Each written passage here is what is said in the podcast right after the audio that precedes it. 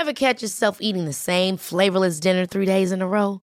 Dreaming of something better? Well, HelloFresh is your guilt-free dream come true, baby. It's me, Kiki Palmer. Let's wake up those taste buds with hot, juicy pecan-crusted chicken or garlic butter shrimp scampi. Mm. Hello Fresh. Stop dreaming of all the delicious possibilities and dig in at HelloFresh.com. Let's get this dinner party started.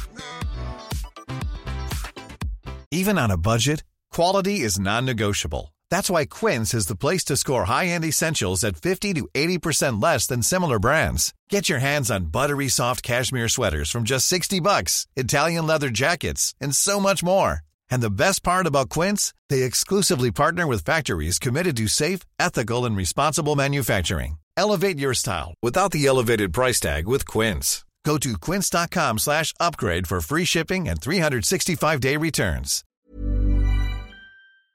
Dans un de mes posts que j'ai fait, c'est, euh, je dis tout le temps, ça me fait rire les bonnes résolutions parce que les gens, quand ils voient, quand ils disent, par exemple, cette année je me mets au sport, mais quand ils, ils regardent le chemin à faire, ils se disent, oh non, c'est trop long, j'y arriverai jamais. Mais t'as même pas commencé. Dans l'interview de cette semaine, j'ai le plaisir de recevoir Alix, la compétitrice émérite que vous avez peut-être eu l'occasion de regarder dans la dernière saison de Colanta diffusée sur TF1. On discute ensemble de son parcours de vie, de ses objectifs. Évidemment, elle nous partage son regard sur l'émission d'aventure qui est Colanta et vous l'entendrez, son âme de compétitrice, mais aussi et surtout de passionnée de sport est plus que jamais là.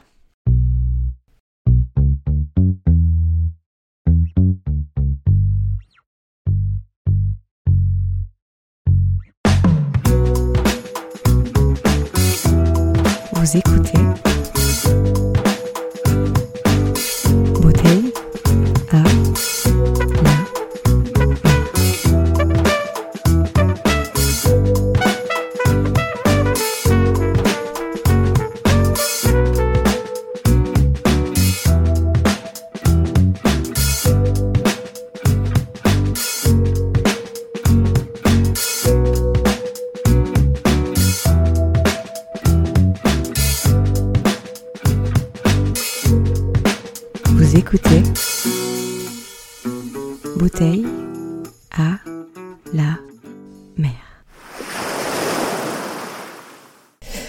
bonjour Alix, déjà je te remercie d'avoir accepté ma proposition pour euh, venir sur le podcast de Bouteille à la mer.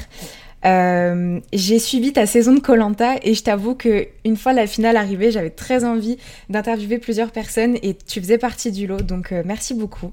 Aujourd'hui, on va parler un petit peu de toi, on va parler de ton parcours, on va parler de l'émission évidemment aussi. Mais pour commencer, est-ce que tu pourrais déjà te présenter pour euh, les personnes qui potentiellement ne te connaîtraient pas Avec, avec grand plaisir, Mathilde. Bon, pour moi, déjà, bah, c'est super, c'est un honneur d'être d'être interviewée par toi, d'être écoutée aussi par tes auditeurs, surtout que c'est mon premier podcast de toute ma vie. Donc, je suis à la fois un peu stressée et un peu. Bah, j'ai hâte en même temps. Pour me présenter simplement, bah, je m'appelle Alix, j'ai 29 ans et bientôt 30 dans 15 jours. Euh, je suis coach sportif et sapeur-pompier volontaire et accessoirement, j'ai été aventurière euh, dans la dernière saison de Colanta Les Quatre Terres. Voilà. Et on va en parler tout juste après. Euh, donc du coup, comme je te le disais, notre but, ça va être de retracer un petit peu ton parcours. Euh, et on va commencer bah, par, la première étape, par l'enfance. Est-ce que tu pourrais un petit peu me parler de l'enfant que tu étais? Quels souvenirs tu as de cette période-là? Qu'est-ce que tu pourrais nous, nous partager de, tout ça? Euh, j'étais une, j'étais une enfant assez punchy, on va dire. Euh, très jeune, j'ai beaucoup, enfin, j'ai exprimé mon, mon, mon fort caractère. J'étais un petit peu limite, un petit peu limite turbulente. Et en fait, euh, je l'exprimais. Quand t'es petit, t'arrives pas forcément à exprimer ce qu'il y a en toi. Et j'étais limite un peu hyperactive. Euh, mais euh, mes parents, en fait, euh, sont jamais sortis, euh, sortis des rails. Quoi. J'ai eu une éducation très saine. J'ai, j'avais une petite, j'ai une petite sœur qui, qui s'appelle Cyrielle. Malheureusement, elle est décédée il y a cinq mois. J'ai eu une éducation très équilibrée. Euh, j'ai toujours eu la valeur des choses, on essayait de faire plein de choses, de, bouger au maximum. Euh, voilà, c'était assez sain et équilibré. Et puis, euh, beaucoup, beaucoup d'amour, surtout aussi. C'est super important. Est-ce que dans, dans ton éducation, tu as eu le sentiment d'avoir été élevée comme une fille? Comme, comme j'aime bien le dire, est-ce que tu as eu une éducation genrée? Euh, Je peux pas dire que j'ai eu une éducation euh, genrée particulièrement. Euh, mes parents, ils ont toujours été hyper, hyper, hyper ouverts d'esprit. Moi, j'aime beaucoup cette chose chez mes parents, c'est qu'en fait, je peux leur parler de tout. dès le plus jeune âge, mais après quand tu grandis c'est plus facile. Mais j'ai toujours, j'ai jamais eu de soucis de confiance par enfant parce que justement je pouvais tout leur dire et puis, euh, il y a même une petite anecdote, un truc qu'ils m'ont dit quand j'étais ado, c'est que, euh, tu sais, j'ai eu euh, des petits copains très tard et, et j'amenais, voilà, pas de petits copains à la maison ou quoi que ce soit. Et ils m'ont dit, mais tu sais, ma fille, même si tu aimes les filles, on t'en voudra pas, mais ce qui n'était pas du tout mon cas. Mais, ah mais tu vois, ils ont toujours été très ouverts là-dessus, donc j'ai pas eu d'éducation genrée. J'ai j'ai toujours fait un peu des trucs de, de garçon avec mon papa, je faisais du vélo, je faisais plein d'activités. Moi, j'aimais me balader, de patasser dans la gadoue, etc. Donc, non, je ne peux pas dire que j'ai eu une éducation de fille de princesse, mais euh, une éducation assez ouverte là-dessus, et puis euh, très très épanouie, quoi, très très épanouie. Et du coup, tu avais des bons rapports avec tes parents, du, du fait qu'ils étaient très ouverts d'esprit? Toujours de très bons rapports avec mes parents. Bon, il y a des conflits parents-enfants basiques, tu vois. mais, euh, mais je peux pas dire que j'ai eu, euh, j'ai pas eu de crise d'ado. J'ai été très dure quand j'étais, quand j'étais vraiment enfant. Euh, ils allaient faire des sorties dans les magasins, j'étais intenable. ma grand-mère, qui pour moi, c'était ma grand-mère paternelle, c'était le messie. Même elle, je, tellement j'étais jalouse de ses amis. je disais ah des gros mots, je disais des gros mots à ses copines. Je dis, mais de toute façon, vous êtes des moches et tout. Mais j'avais 5 ans insortable. Ah, J'étais insortable. Chaque mercredi, ma grand-mère me gardait et elle disait, elle disait toujours euh, Ah, c'est bon, je veux plus la garder. Mais elle m'aimait tellement et je l'aimais tellement que chaque mercredi, elle, me gardait.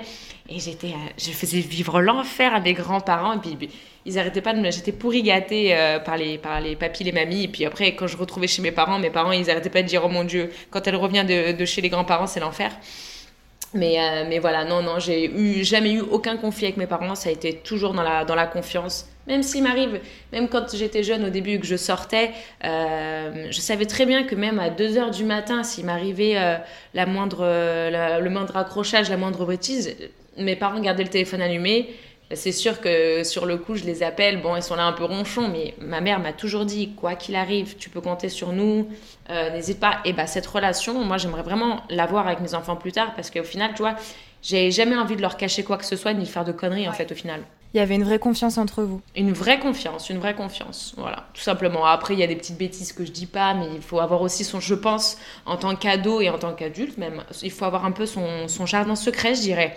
Bien et euh, mais, euh, mais, mais c'est sûr que quand j'ai une question et euh, ou que, que je suis pas bien que ce soit, j'ai aucune difficulté à leur parler. Et puis de toute façon, si je croise le regard de ma mère et qu'elle sent que je suis pas bien, elle va le voir de suite.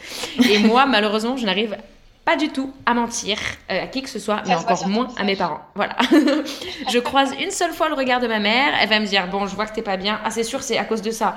je dis Mais comment elle fait? Elle me dit Ah, mais je le sens, je suis ta mère, je suis ta mère. Oh, c'est ça, c'est le sixième sens. Voilà, c'est ça. C'est comme un. Il ah, développe un sixième sens. Quand t'es parent, tu dois avoir un truc en plus qui, qui pousse dans ta tête. je sais pas. Mais euh, je trouve ça complètement dingue, quoi. J'ai Voilà, toujours une relation de confiance et, et c'était top, quoi.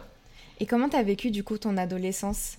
Par la suite Alors, à mon adolescence, euh, mon adolescence, ça s'est bien passé. Bon, j'ai eu euh, une période un peu où je m'habillais euh, de manière assez folklorique et que j'écoutais Tokyo Hotel, tu vois. Ah, cette période a été, a été, vraiment, a été vraiment incroyable. Je n'ai pas de photos sur cette période, malheureusement, mais j'avais des mèches léopard dans les cheveux, j'avais les cheveux roses fluo, choses comme ça. Mais après, non, j'ai pas eu de, j'ai pas eu de crise Je pense pas que j'ai eu de crise d'ado.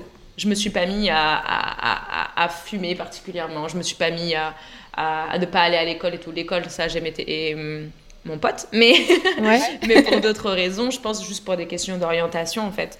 Mais mm. euh, non, mon, une, adolescence, une adolescence très bien, bien que, hum, bien que j'ai déménagé beaucoup de fois, puisque moi je suis née dans le 91 dans l'Essonne, et mm-hmm. euh, on a fait quand même 14 déménagements avant d'arriver dans le sud il y a 15 ans, juste parce que mes parents ils ont un peu la bougeotte, mais ils sont pas militaires ni rien.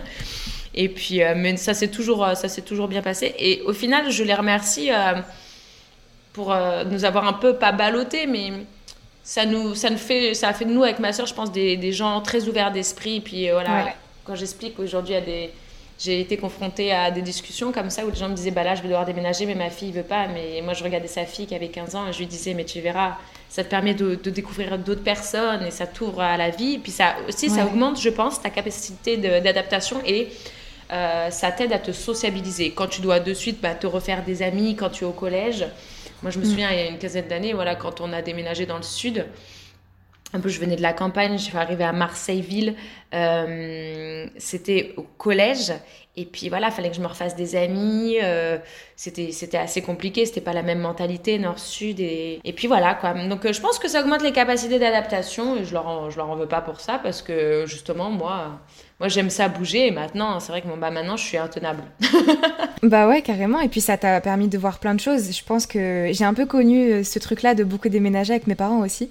Et euh, avec du recul, j'ai l'impression que ça nous permet d'avoir de, plein d'environnements sociaux différents et d'avoir peut-être un meilleur, une meilleure vision de, de la vie en, général qu'une personne qui serait restée toute sa vie au même endroit. Tu vois ce que je veux dire? Et c'est peut-être ça aussi qui t'a encouragé à, faire de nouvelles choses. Colanta par exemple, mais même dans ta vie, dans ta vie personnelle, je pense que ça permet d'avoir une plus grande liberté de, de mouvement, d'avoir grandi euh, avec des déménagements. Voilà, ouais, tout à fait, c'est ça. C'est qu'aujourd'hui, demain, bah, j'ai vraiment une facilité, euh, une facilité de m'adapter, que ce soit bah, dans la vie, avec les gens, euh, dans mon environnement, euh, que ce soit la mer, à la montagne, peu importe. Et, ah et ça, c'est vraiment, c'est vraiment. Je trouve que ça fait de nous des personnes un peu plus riches, quoi. Je suis complètement d'accord. Par rapport à l'adolescence, comment tu as vécu le fait de grandir et notamment le rapport au corps qui est très différent quand, quand on arrive à cette période-là Comment ça s'est passé pour, pour toi? Euh, je me suis posé des questions assez tardivement à ce sujet-là, parce que j'ai toujours été quelqu'un d'actif, mais jamais très sportive euh, plus que ça avant de rentrer chez les sapeurs-pompiers volontaires. Euh, en fait, c'est dès lors que je suis rentrée chez les sapeurs-pompiers volontaires et que j'étais un peu montrée du doigt pour mes capacités physiques qui étaient très basses. là, j'ai commencé à me poser des questions, et puis je dirais vers peut-être 20 ans ou quoi que ce soit, quand la société, tu vois, elle elle impose un peu ses dictats de la beauté, etc. Bah là, tu te poses des questions alors que j'avais jamais eu de crise d'ado, que je me suis toujours foutue de ce que les gens pensaient de moi. J'avais des mèches, des mm. mèches léopard dans les cheveux et rose fluo, je m'en foutais. En plus, déjà, je mesure 1m74, donc je suis un beau morceau. Euh, et puis bah là, j'ai commencé à me recroqueviller, à me mettre comme ça, bossu à la taille, à la hauteur des gens. Et en fait, je me suis dit, bah. Ok, euh, en fait, je suis grande, je suis hors norme. Par la suite, très tard, j'ai su en fait euh, faire ok bah je suis hors norme ok bah en fait c'est juste que je suis pas peut-être pas ordinaire mais justement c'est un plus en fait tu vois ça je l'ai su très tard mais par contre pendant la je dirais pas l'adolescence mais voilà entre après je sais pas comment on peut dire ça mais jeune adulte en fait au stade de jeune adulte là j'ai commencé à me poser des questions et je me suis remis en cause bah, comme une fille banale je dirais. Et voilà je me suis dit ok bah en fait je voudrais moins de hanches je voudrais moins de ci moins de ça.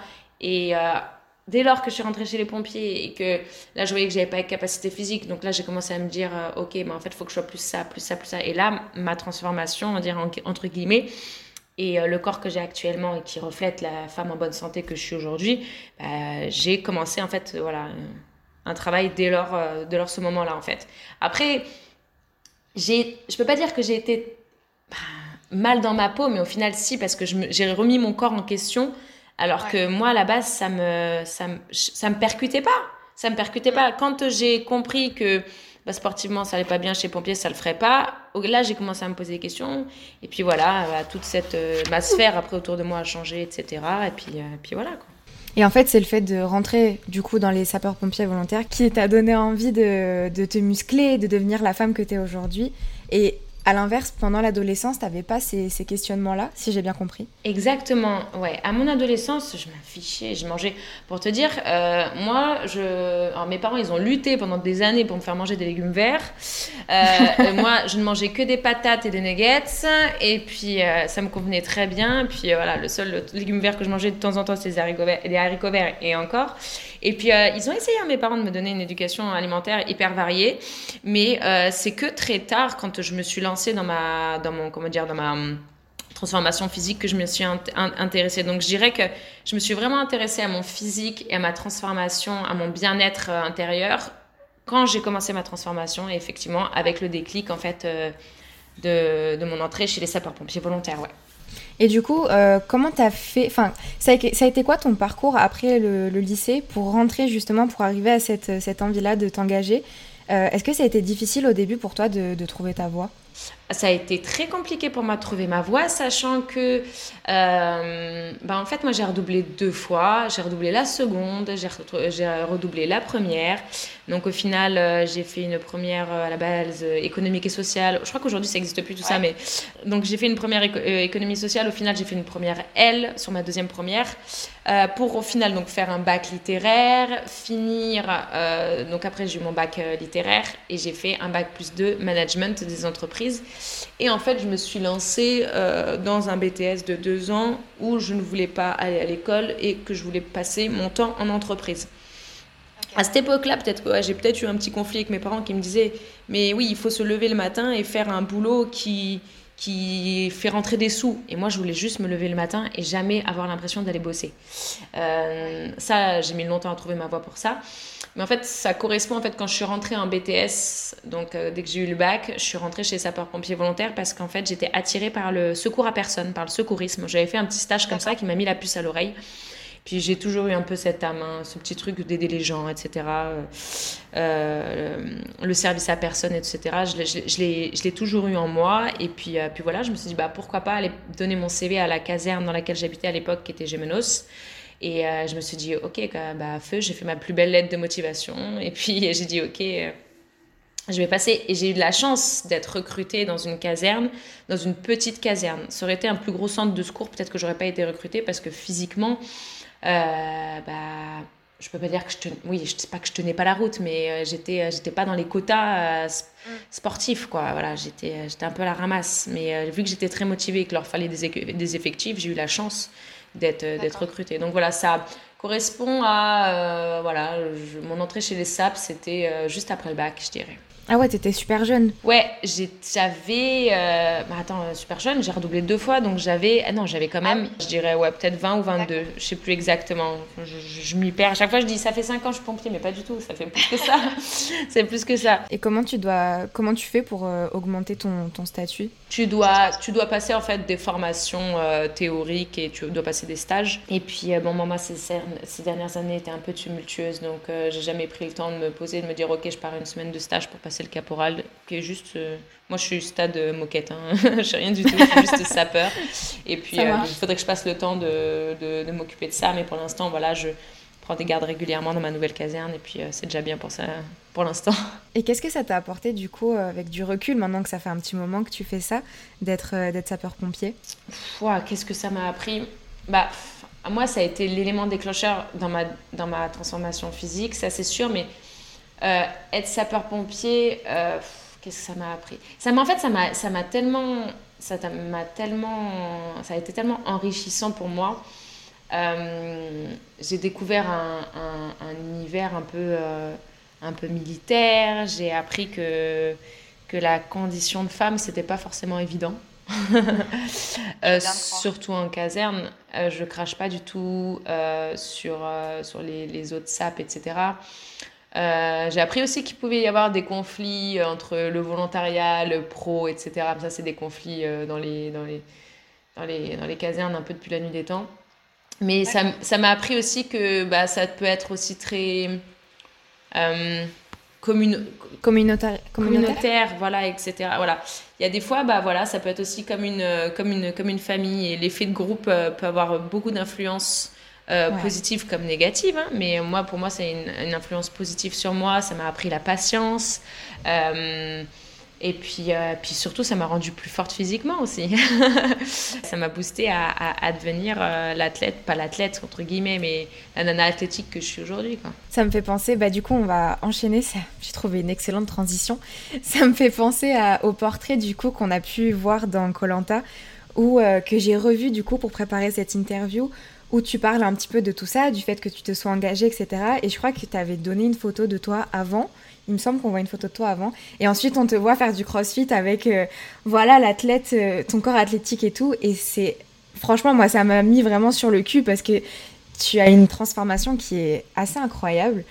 Et euh, du coup, j'aimerais bien qu'on parle de cette fameuse émission qui est Colanta, puisque, euh, comme tu le disais au début, on t'a découvert dans la dernière saison qui a été diffusée euh, donc entre septembre et décembre dernier, donc la toute dernière. Tu as été d'abord dans l'équipe du Sud, ensuite tu as été capitaine de l'équipe des Jaunes. Et moi, quand je t'ai regardé, j'ai trouvé vraiment une femme très compétitrice, euh, qui s'est pas laissé marcher dessus et malheureusement tu t'es fait ensuite éliminer à cause de ton binôme qui était à ce moment-là Laurent si je me trompe pas et du coup euh, vous êtes partis ensemble mais tu t'es pas fait éliminer euh, directement finalement. Mm, mm. ce qui je pense a dû être un petit peu frustrant. Amer. J'imagine bien. quel regard tu portes sur cette expérience-là et qu'est-ce que tu as tiré de tout ça à la fois humainement, sportivement, professionnellement, mais aussi médiatiquement? Parce que maintenant tu es une personne entre guillemets public ou en tout cas tu es, quand même exposé. Qu'est-ce que ça a changé pour toi? Euh, Déjà, ce que j'en ressors de Colanta, je pense que c'est la chose actuellement.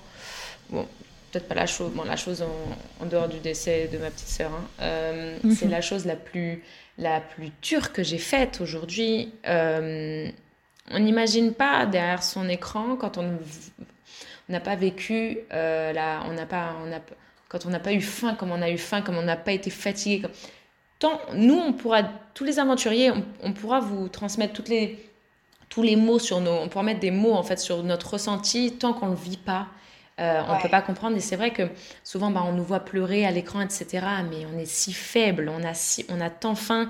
C'est euh, ça a été l'aventure la plus euh, la plus la plus dure de ma vie. Et, et d'ailleurs quand on me dit Alix souvent on me pose la question Alix est-ce que tu aimerais refaire Colanta? Oui, mais je, alors je dis forcément évidemment, mais euh, peut-être que j'irai plus avec la boule au ventre parce qu'en fait, je sais à quoi m'attendre. Avant, je ne savais pas. Je me suis dit, ok, euh, il faut pas oublier que c'est de la télé et tout. Oh, mais il y a des froids, il y a des, des fois, des nuits, j'ai cru que j'allais mourir de froid, tellement le, le froid pénètre dans tes os, euh, et puis tu as faim, et puis l'un, la faim engendre aussi la fatigue, etc. Et puis, euh, puis plus tu es fatigué, plus tu as froid, et tout est un cercle vicieux. Et à côté de ça, je trouve que c'est la meilleure expérience pour euh, mettre ton mental à rude épreuve. Et mm. c'est là que j'ai compris que en fait, aujourd'hui, euh, je peux mettre n'importe quel défi, ma tête est capable. Mon corps, il sera peut-être, euh, voilà, faudra peut-être le mettre en condition, mais ma tête est capable de le faire. Je suis passée par des choses tellement difficiles que, que je me dis, ok, en fait, je suis inarrêtable. Et c'est vrai que dans l'aventure, moi, quand je rentre dans l'aventure de Colanta, je suis comme ça, hyper, je suis quelqu'un d'hyper fermé parce que pour moi, Colanta, c'était rentrer en compétition. Et et puis c'est pas c'est pas les bisounours quoi. On est en compétition. Au début, c'est sûr que bah je suis avec les Seva, euh, on est hyper euh, on est hyper soudés, une, équipe euh, du sud hyper chaleureuse, etc. Mais il faut pas oublier que le machin, c'est un peu les Hunger Games. Hein. À la fin, il en bah ouais, c'est ça. Complètement. Mais ça ça doit être super dur voilà, et à la fin, et, tu te dis, ok, et puis ça se ressent sur, le, sur, le, sur le camp, tout ça, toutes les tensions se, sont d'autant plus en fait quantifiées quand euh, les jours passent. Moi, je suis restée 32 euh, jours, je crois. Et puis à la fin, euh, je te dis, c'était pas la Java sur le camp, quoi. Donc ça m'a apporté je pense que ça m'a prouvé que j'avais un mental d'acier. Euh, ça m'a appris la patience, comme chez les pompiers, parce que c'est très très c'est long euh, d'attendre. On n'a pas tous les gens pensent qu'il y a des fakes, etc. Il n'y a pas de fake dans Colanta et bah, il faut attendre, euh, enfin souvent attendre. On, on, essaie de se gérer avec le coucher du soleil pour savoir quand on peut manger la seule fois de la journée. Quand tu vois le ah soleil et que tu te dis il est toujours pas au-dessus, donc il est toujours pas midi, on pourra toujours pas essayer de. Tu vois, on essaye de, on essaye de se trouver des occupations, mais sur une île déserte, bah, il n'y a pas grand-chose à faire, tu as vite fait le tour. Humainement parlant, euh, qu'est-ce que ça m'a apporté? Bah, J'ai fait des rencontres incroyables. J'ai fait des rencontres que peut-être dans une vie, j'aurais jamais faites. Euh, je pense là dernièrement à à, Mathieu et à, et à, Sébastien avec qui euh, j'ai partagé, euh, j'ai partagé un, repas pour, euh, pour la fin d'année. Là, c'est des gens que jamais de la vie j'aurais pu croiser. Dans, ah bah, Seb n'est jamais sorti de, de, chez lui et c'est véridique, hein, il n'a jamais dépassé sa boîte aux lettres. Et Mathieu, habitant au Canada, enfin tu vois, j'ai rencontré, pareil, Ava, une personne, une personne incroyable, enfin tous, Adja, pareil aussi j'ai rencontré des, des, âmes tellement riches, tellement belles dans cette aventure que ça m'a apporté encore un peu plus. Et puis euh, voilà, et puis il faut, faut, savoir euh, dans Colanta s'adapter. Donc ça m'a encore plus, ça a encore plus euh, endurci, on va dire, ma capacité d'adaptation. Et puis, euh, ça m'a appris aussi beaucoup sur l'humain quand il est en détresse. Quand je te dis en détresse, c'est-à-dire en détresse vitale, entre guillemets, parce que tu manges pas, tu as soif. Puis, euh, en fait, mon moi, quand j'ai faim, bah, en fait, c'est x 12, enfin 1000, je dirais. Bah oui, tu m'étonnes, t'as tout qui est décuplé du coup. Souvent, on me dit, ouais, on me pose cette question aussi, on me dit, mais est-ce que tu, est-ce que tu aborderais l'aventure différemment et tout? Je dis, bah peut-être qu'éventuellement avec les autres, je mettrais de l'eau dans mon vin, mais quand j'ai faim, je peux me dire ça maintenant parce que je suis dans ma zone de confort, mais sur place, tu peux totalement changer tes, tes, stratégies parce que tu es omnibulé par la bouffe, t'es machin, Même mm. si tu es conditionné au début de l'aventure pour te dire, ok, je vais à Colanta, je vais forcément pas manger, mais à la fin, tu ne penses qu'à ça, tu baves comme un animal, Dès que te dit, Denis te dit, ouais, une montagne de frites, et là, tu es là, tu baves, tu es prêt à donner ta vie pour une montagne de frites. Et euh, le corps est capable d'aller très très loin juste avec la, tête. Et ça, Colanta, c'est le meilleur moyen pour te, pour te le prouver, quoi. Est-ce que, est que ça a été dur pour toi de... Je l'avais pas noté, mais tu viens de m'y faire penser. Est-ce que ça a été dur pour toi d'allier à la fois euh, les stratégies, l'amitié, et puis comme tu dis, euh, ton toi perso qui était pas en souffrance, mais presque quand même C'est tous ces aspects-là, ça a été un petit peu difficile pour toi de, les, combiner ou, ça s'est fait naturellement? Euh, bah En fait, effectivement, c'est très, très compliqué. Moi, je suis pas, je peux pas dire que j'ai été ou que je suis la meilleure des, stratèges. Euh, bah déjà, dans la base, je fais confiance à personne et j'étais pas du tout venue à Colanta pour pour me faire des potes. Euh, d'autant plus que j'étais hyper fermée de visage quand je suis en compétition, donc euh, d'autant plus les gens, je fais peur, quoi. Mais c'est plus par la suite, avec la rencontre que j'ai fait, que je me suis fait des, de, vrais amis, les, amis d'une vie. Mais effectivement, c'est très dur. C'est très dur parce qu'à la fin, parfois, il y a des jours où on a tendance à oublier, bah, t'as 100 000 euros à la clé, quoi. T'as 100 000 euros à la clé, il n'y a qu'une seule personne. Donc là, je dis, c'est vers. À partir, je dirais, les, stratégies où vraiment commence à être vraiment très compliqué, très complexe, où justement cette combinaison est, plus complexe, c'est à partir de la réunification. Là, tu n'as plus d'équipe, tu n'as plus un moulon qui te suit. Là, tu es vraiment seul avec toi-même. Là, tu te dis, OK, euh, en fait, tout le monde est mélangé maintenant. Euh, tu essayes de te faire des alliances, mais c'est très complexe. Donc oui, c'est très complexe. Et je je sais pas, je peux pas dire que je sois très stratège moi. Et puis, ça, ça prend la tête. Tu as 30 jours d'aventure, euh, machin, il a dit à machin dans la forêt qui a dit à bidule. C'est le, c'est euh, comment on dit communément, euh, vulgairement, le téléphone arabe. Mais c'est très, très, très complexe. Très, très complexe. Ouais, j'imagine. Et en plus, euh, c'est ce que je te disais juste avant, ça a, été, ça a dû être compliqué, j'imagine, de te faire éliminer à cause d'un aventurier. Parce qu'en plus, on n'a pas voté pour toi finalement. Comment tu l'as vécu cette défaite? Ils ont été en conflit déjà. Au, les, les, gens qui voulaient m'éliminer étaient en conflit déjà, je pense, au conseil précédent lorsque Jody s'est fait éliminer, déjà je me sentais, je me sentais en danger. Euh, et puis en fait, ils n'ont pas réussi à se mettre d'accord sur mon nom. Ils ont réussi au final à se mettre d'accord sur un nom. Au conseil d'après, c'était celui de Laurent. Et c'est à cause de ça que j'ai été, euh, j'ai été, euh, j'étais comment dire éliminée. Après, j'ai pas été non plus. Euh, bah, j'étais un peu la bête noire, quoi, du moment où je deviens chef des bourreaux, que les gens voient que je suis vraiment une nana terres et un peu, et un peu coriace, je le sais très bien, que j'ai une épée de Damoclès au-dessus de la tête. Mais, euh, mais je m'en fous, je vis mon aventure à fond, sachant que la veille d'être chef des bourreaux, moi je vois Mathieu partir, euh, se faire éliminer, se faire couper les sous le pied. Et moi dans ma tête, j'ai gens que je me dis, mais c'est hors de question, parce que je me suis un peu cachée, j'ai essayé de me cacher un peu en début d'aventure. Et hum, je dis, mais c'est hors de question que je finisse comme Matt. Et je me suis dit, je veux pas être un athlète ou une personne à qui on coupe l'herbe sous le pied. Non, c'est niette. Donc je vis mon aventure à fond et puis je sais très bien quels étaient les risques. Mais, euh, mais voilà, je, je, je, suis en accord avec moi-même là-dessus, donc euh, c'est le principal. C'est le plus important. Ouais, ouais. Ce qui m'a un peu frappé quand j'ai regardé les épisodes, et euh, tu vas m'expliquer si tu es d'accord avec moi ou si c'était biaisé par la télé, c'est que tu es quelqu'un, comme tu l'as dit, de super tenace, de très forte, de caractère, tout comme physiquement. Et je dis pas ça pour te flatter, c'est vrai. mais d'un autre, autre, autre côté, pardon, j'ai bugué, j'ai l'impression que tu avais du mal des fois à être désigné comme leader je pense par exemple à une petite dispute que tu avais eue avec Carole qui t'avait euh, appelé euh, la chef, il me semble, euh, où tu voulais toujours avoir raison, etc. est-ce que c'est moi qui ai eu l'impression ou est-ce que il y a une petite dualité dans ta personnalité à être malgré tout une femme super combattante, mais aussi à pas trop avoir envie d'être désignée comme celle qui prend les décisions dans un groupe? Alors, le, le souci qu'on a eu, qu'on a rencontré en fait chez les Seva, euh, c'est pas, enfin, je dis un souci, mais c'est vrai que via cette dispute, c'est qu'en fait, moi, à, ce stade de l'aventure, j'avais pas du tout envie d'être chef.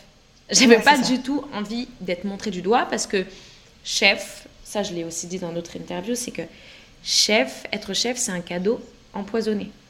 Ouais. Parce bah que c'est toi, les gens se retournent vers toi quand tu prends des décisions quand ça va bien, tout le monde est content. Quand ça va pas, tout le monde se tourne. ta faute. Vers le chef en disant c'est ta faute. Quand il faut mm. prendre des décisions, on est là, chef Alix. Alors que moi, je, il y en a, ils m'appelaient chef Alix. Alors ça a été. Voilà, calmez-vous, calmez-vous. Euh, moi, j'aime bien prendre des décisions et j'aime pas aussi quand les gens vont une équipe, on doit tous regarder dans la même direction. Si on a 15 000 qui regardent à droite, à gauche, on va jamais aller tout droit. Et c'est vrai que bah, souvent, bah, j'ai la, moi, j'ai la voix qui porte. Et puis, euh, au final, non, moi, moi j'aime, j'aime ça, euh, l'idée les équipes. J'aime ça, mhm. être un leader. Mais euh, un lead, alors, c'est pas, je vais vulgariser le truc, mais il y a deux types de personnes dans la vie. Donc, Olanta, je sais pas comment on peut dire ça. Tu as les leaders, les suiveurs. Être suiveur, mhm. c'est pas péjoratif du tout, hein, ce que je dis. Mais mhm. par exemple, le leader seul, c'est personne.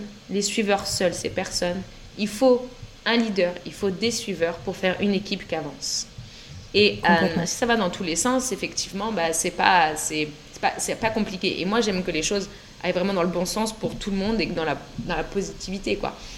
Mm. Donc, au début de l'aventure, c'est vrai que ce rôle de chef, je le voulais pas, je me cachais. Je disais, mais parce que justement, je le voyais comme une épée de Damoclès, quoi. Je me suis dit, euh, si je commence à être mise du doigt Alix le chef, je dis, c'est bon, je suis foutu, quoi.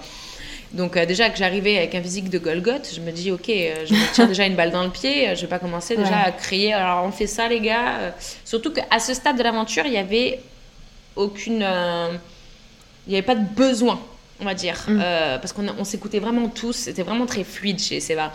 Et, euh, et par la suite, après, bah, chez les Joureaux, euh, moi, quand je monte sur les pilotis, on ah sait, on sait pas encore avec Becca quel est le cadeau à la fin. Hein. Moi, je pensais que, je te dis, je monte sur le machin, je pensais que c'était un spa et tout, j'étais trop contente. le bandeau, génial, un collier, super, je pleure l'émotion et compagnie, mais derrière, je me suis dit, ok, bah maintenant, en fait, t'es montré du doigt. Voilà. Donc là, au final, je l'ai accepté. Du moment où on m'a pointé du doigt en disant Alix, vous êtes maintenant chef, je dis mm. bah ok, je le prends, le flambeau, et je l'assumerai jusqu'au bout. Parce que maintenant, je peux pas me cacher. Et puis, tu sais quoi si je m'étais cachée en disant euh, je veux pas être le chef, je veux pas être le chef ou quoi ou que ça, les gens me l'auraient encore plus reproché, je pense. C'est clair. Donc euh, voilà, c'est comme, bah voilà, ils m'ont dit ouais, t'es le chef, t'es pas allé aux ambassadeurs. Euh, Becca, c'était le chef aussi, il est pas allé aux ambassadeurs. Hein. Bah à un moment donné aussi, c'est ton aventure à toi. Est-ce que t'as vraiment envie de jouer ça sur pile ou face? Ah, Exactement. Et ben moi j'ai refusé et je l'ai dit. On, on, a, on s'est concerté autour du feu. J'ai dit non. Je dis moi je joue pas ma, mon aventure à pile ou face. Et Loïc était tellement flambant. Il a dit non mais moi j'y vais. J'ai dit ben feu mec. Et je le respecte beaucoup pour ça. C'est du courage et euh, il faut avoir, euh, faut avoir vraiment de l'audace pour, pour, pour, faire ça, quoi. C'est clair. C'est fou parce que, comme tu le dis, c'est quand même quelque chose euh, où tu te donnes à fond, où tu as quand même 100 000 euros à la clé. Et moi, je me souviens de cet épisode-là où je l'ai vu et je me suis dit, mais moi, jamais de la vie, je le fais. C'est impossible.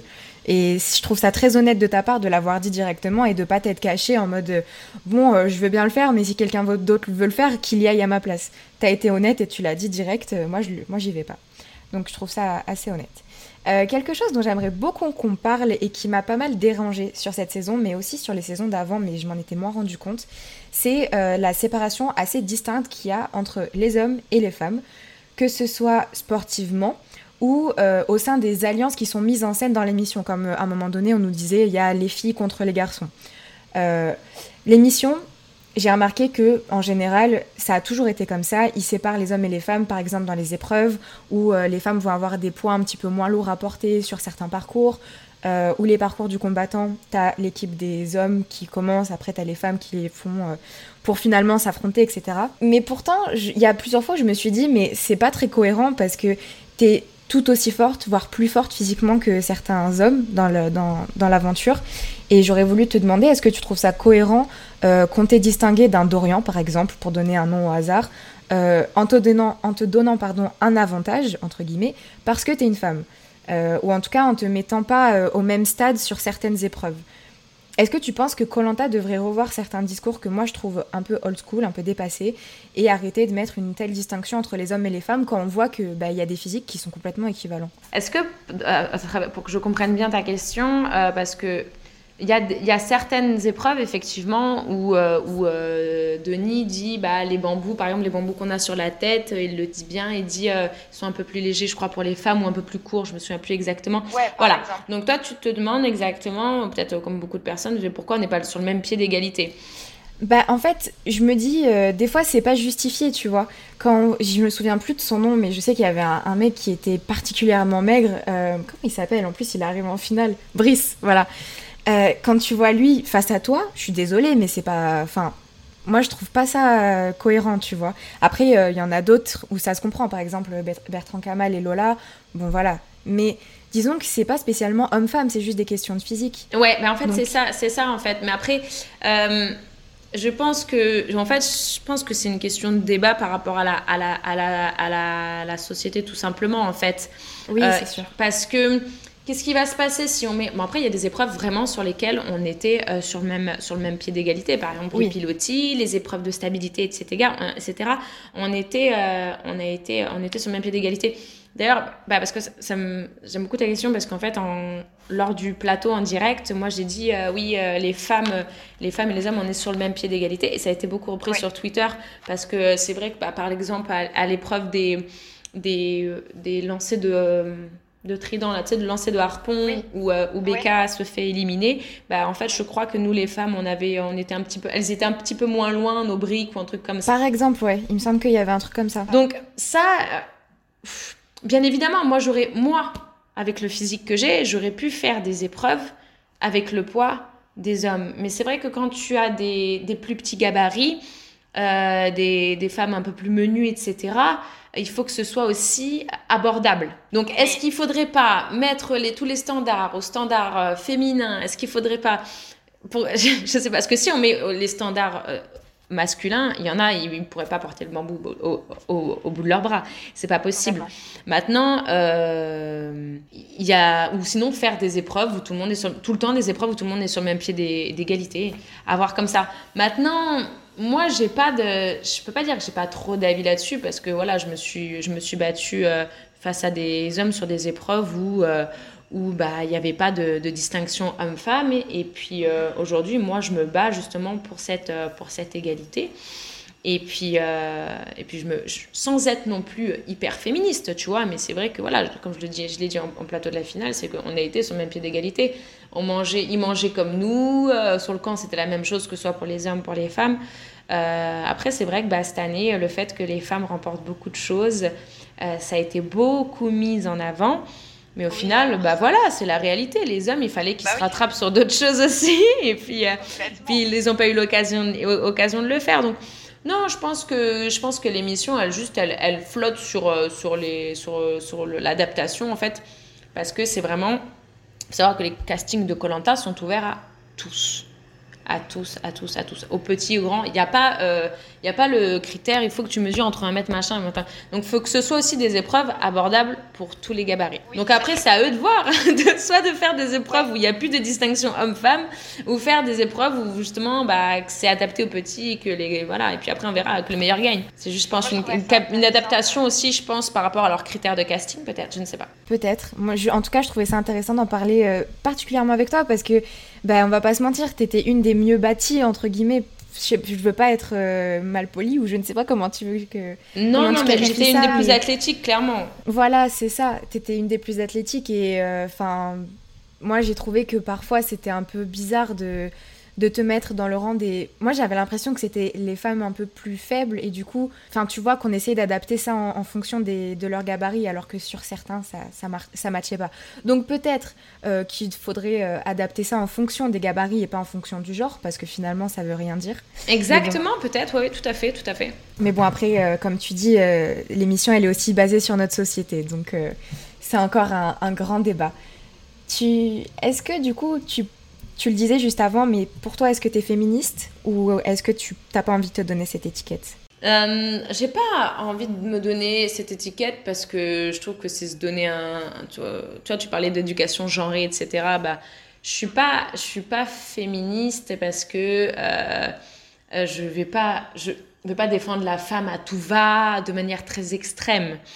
Tu vois, je, je défendrai la femme dans les situations où elle, elle est défendable, où elle doit être défendue. Et puis, euh, et, et, puis voilà, moi je suis très flattée qu'on dise que cette année, c'était euh, une année euh, très, très féminine, très, avec des femmes fortes, etc. Et puis, parce que, et puis j'ai pareil, j'ai été obligée de le dire en finale, je dis, ce que je dis, mes propos ne sont pas féministes, mais cette année, c'est vrai, bah, les femmes étaient, étaient devant les hommes, et c'est comme ça. Mais euh, aujourd'hui, euh, tu vas dire euh, que, enfin, affirmer notre condition en tant que femme, affirmer qui on est, c'est de suite, ah, oh, c'est une féministe. Ouais. Et puis surtout que quand on dit ah oh, c'est une féministe, c'est vu d'un point de vue péjoratif. Mais bien sûr. Alors que ça l'est pas forcément. C'est vu d'un point de vue péjoratif. Aujourd'hui, être fière d'être une femme, limite, on va être montré du doigt, elle est féministe. Non, je suis juste, je pense, en 2020, euh, c'est bon, le droit de vote, on l'a eu depuis bien longtemps, donc calmez-vous. Mais aujourd'hui, en fait, je pense qu'aussi la société nous pousse à encore plus affirmer qui on est et encore plus affirmer notre condition de femme. Quand tu vois, par exemple, on parle pas dans des débats, mais euh, les inégalités euh, salariales, un truc basique, inégalité qui parle à tout le monde, inégalité salariale euh, entre genres. Mais en quel. Enfin, tu vois, bon, ce genre de situation existe encore. Bah, le rien que de l'en parler, bah, peut-être que les gens diront encore une féministe qui parle de ça. Non, non, nous, bah voilà, on fait le même travail qu'un homme, sur la même. Si le, l'homme, le, enfin, le travail c'est comme une épreuve de de, Colanta. Peut-être que l'homme sera mieux payé, mais parce qu'il est plus loin aussi des, des plots. Tu vois ce que je veux dire? Ok, d'accord, il n'y a pas de souci. Mais si la femme, elle est euh, même, euh, elle fait le même travail pour le même temps, etc. Pourquoi elle serait, elle serait payée différemment? Et je pense que la société aujourd'hui, elle nous pousse à, à, se dire ok laissez-moi tranquille je suis une femme je suis bien dans mes baskets et je suis fière de qui je suis je suis fière de mon genre et je suis fière de ce que je fais donc euh, je pense que je pense pas être féministe. Je suis juste une femme très bien dans ses baskets et euh, et puis euh, même si parfois les gens sont pas d'accord avec moi ou quelques haters essayent de semer le doute, non, je, suis très bien euh, qui je suis et et puis, puis voilà quoi. Bah, merci pour cette réponse. On va sortir un petit peu de Colanta et puis on va enchaîner sur des questions que j'aime bien poser en fin d'interview. Pour commencer, j'aimerais bien te demander si tu pouvais écrire une lettre à ton futur toi, dans 5 ans par exemple, qu'est-ce que tu voudrais te dire? Eh bien, alors, j'ai survolé les questions sans les préparer que tu m'avais envoyées au préalable. Et j'ai vu cette question et euh, bah, je pense que c'est la seule question à laquelle vraiment j'ai réfléchi. Et je pense que ce serait pas une lettre très longue. Euh, J'écrirais juste, genre, j'espère que tu es fier de toi et que tu as, tu as vécu euh, les aventures que que tu as que tu que tu as voulu vivre. Enfin, tu vois ce que j'ai envie de de me dire à moi maintenant et à moi même dans cinq ans voilà surtout dans cinq ans dire euh, quelles sont quelles sont les histoires que tu auras à raconter? Euh, est-ce que tu en es fière? Est-ce que tu es heureuse? C'est très important. Voilà c'est être fier de soi, être, euh, être, être heureux et avoir des histoires à raconter, je pense que voilà, c'est ça que je voudrais mettre dans ma lettre. Voilà. Est-ce que tu es fier de toi? Est-ce que tu, est-ce que tu as de belles histoires à raconter euh, aux gens Peut-être euh, peut-être que dans 5 ans, je sais pas, j'aurai des enfants, peut-être que je raconterai des histoires à mes enfants. Et voilà, j'aimerais raconter mes aventures, etc. Donc c'est ce que je voudrais faire. Donc dans cette lettre, je pense que ce serait très clair, mais au moins il y aura notion d'aventure, de fierté, de bonheur, ouais. Et aujourd'hui, c'est quoi tes objectifs du coup dans ta vie?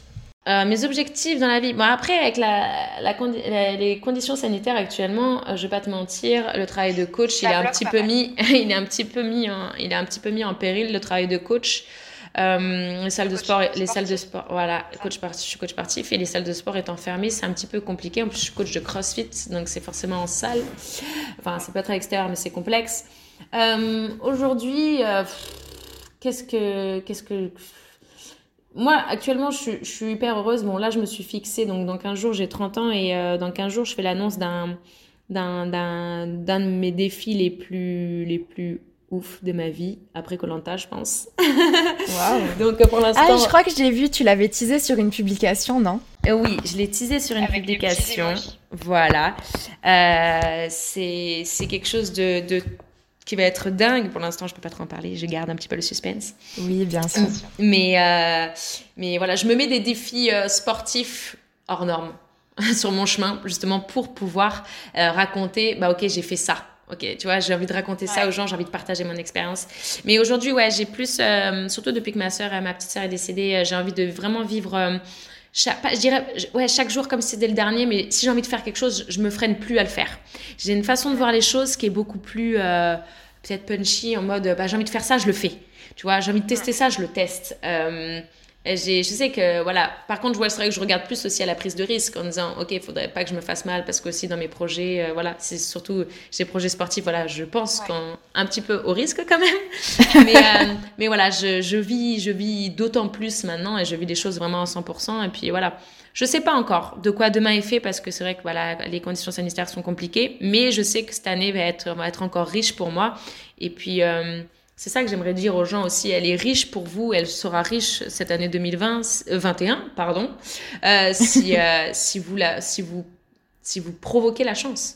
Il faut provoquer, il faut provoquer les aventures, il faut, faut pas se dire, ah, ok, quand dans un de mes posts que j'ai fait, c'est, je dis tout le temps, ça me fait rire les bonnes résolutions parce que les gens quand ils se voient, quand ils disent par exemple, cette année je me mets au sport, mais quand ils, ils regardent le chemin à faire, ils se disent, oh non c'est trop long, j'y arriverai jamais. Mais t'as même pas commencé. Voilà, il faut provoquer les choses et moi je provoque tous les jours, je provoque des choses et euh, j'essaye de provoquer de belles aventures pour cette année et puis euh, c'est le principal pour l'instant je pense. Est-ce que tu es heureuse aujourd'hui?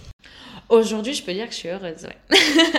je suis heureuse parce que euh, parce que voilà, la, la, vie la vie mérite d'être vécue et qu'il y a tellement de belles choses, il y a tellement de situations très graves aussi à côté de ça que je pense que je peux pas me plaindre, je peux pas me plaindre de ma, de ma situation. J'ai des parents hyper compréhensifs parce que moi j'ai 30 ans et j'habite encore chez mes parents. Et euh, ma foi, il y a pas de mal. Voilà, et je pense que j'ai des parents hyper compréhensifs et ils me soutiennent vraiment à 200%. Eux-mêmes ne savent pas encore le projet que je vais faire et j'ai hâte de leur dire euh, ce que je vais Ah, personne le sait? Non, non, non, pour l'instant personne le sait donc ça va être vraiment euh, exclusif. Peut-être que ce sera déjà sorti quand l'interview sera publiée, mais moi je le sais pas pour l'instant et j'ai vraiment hâte de ah oui. Ah, c'est cool. Tu m'as bien teasé. Donc oui, ouais, je suis très très très très heureuse. Et puis pour terminer, pour terminer cet épisode, euh, je demande ça à chaque invité. Peut-être que c'est un peu flou, mais j'aime bien savoir, est-ce que tu aurais un conseil à donner sur n'importe quel sujet aux personnes qui nous ont écoutés aujourd'hui? Euh, Je sais que c'est très compliqué de donner un conseil aussi général que ça parce que tu sais pas qui nous écoute, mais je trouve que ça révèle pas mal sur la personne qui le donne. Donc euh, je te pose la question, est-ce que tu aurais un conseil à donner?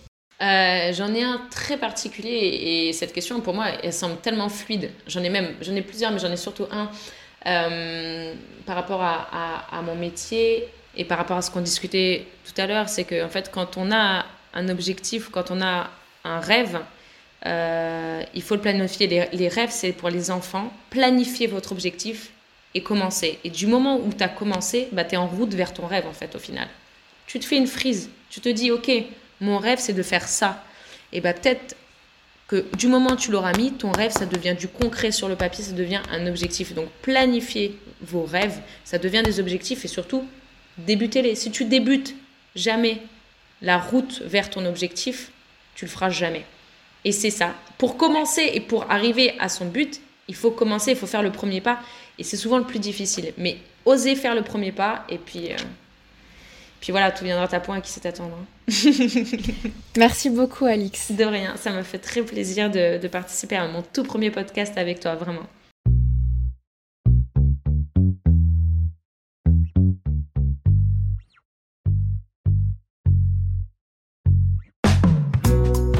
Merci à toi d'avoir écouté cet épisode jusqu'au bout, j'espère qu'il t'a plu. N'hésite pas à venir t'abonner à l'Instagram du podcast pour avoir toutes les informations et pour pouvoir participer au sondage avant les épisodes. Tu peux aussi participer à une interview si tu as envie de partager ton parcours et si tu as des choses à raconter, l'email contact est dans la description. Je te rappelle que le podcast est disponible dès maintenant sur YouTube et que tu as toutes les IGTV des interviews sur Instagram. Je te laisse mettre 5 jolies étoiles sur Apple Podcast avec un petit commentaire pour soutenir la mission. Je te remercie encore une fois et je te dis à très vite dans un prochain épisode de Bouteille à la mer. Even when we're on a budget, we still deserve nice things. Quince is a place to scoop up stunning high-end goods for 50 to 80% less than similar brands. They have buttery soft cashmere sweaters starting at $50, luxurious Italian leather bags, and so much more. Plus, Quince only works with factories that use safe, ethical, and responsible manufacturing. Get the high-end goods you'll love without the high price tag with Quince.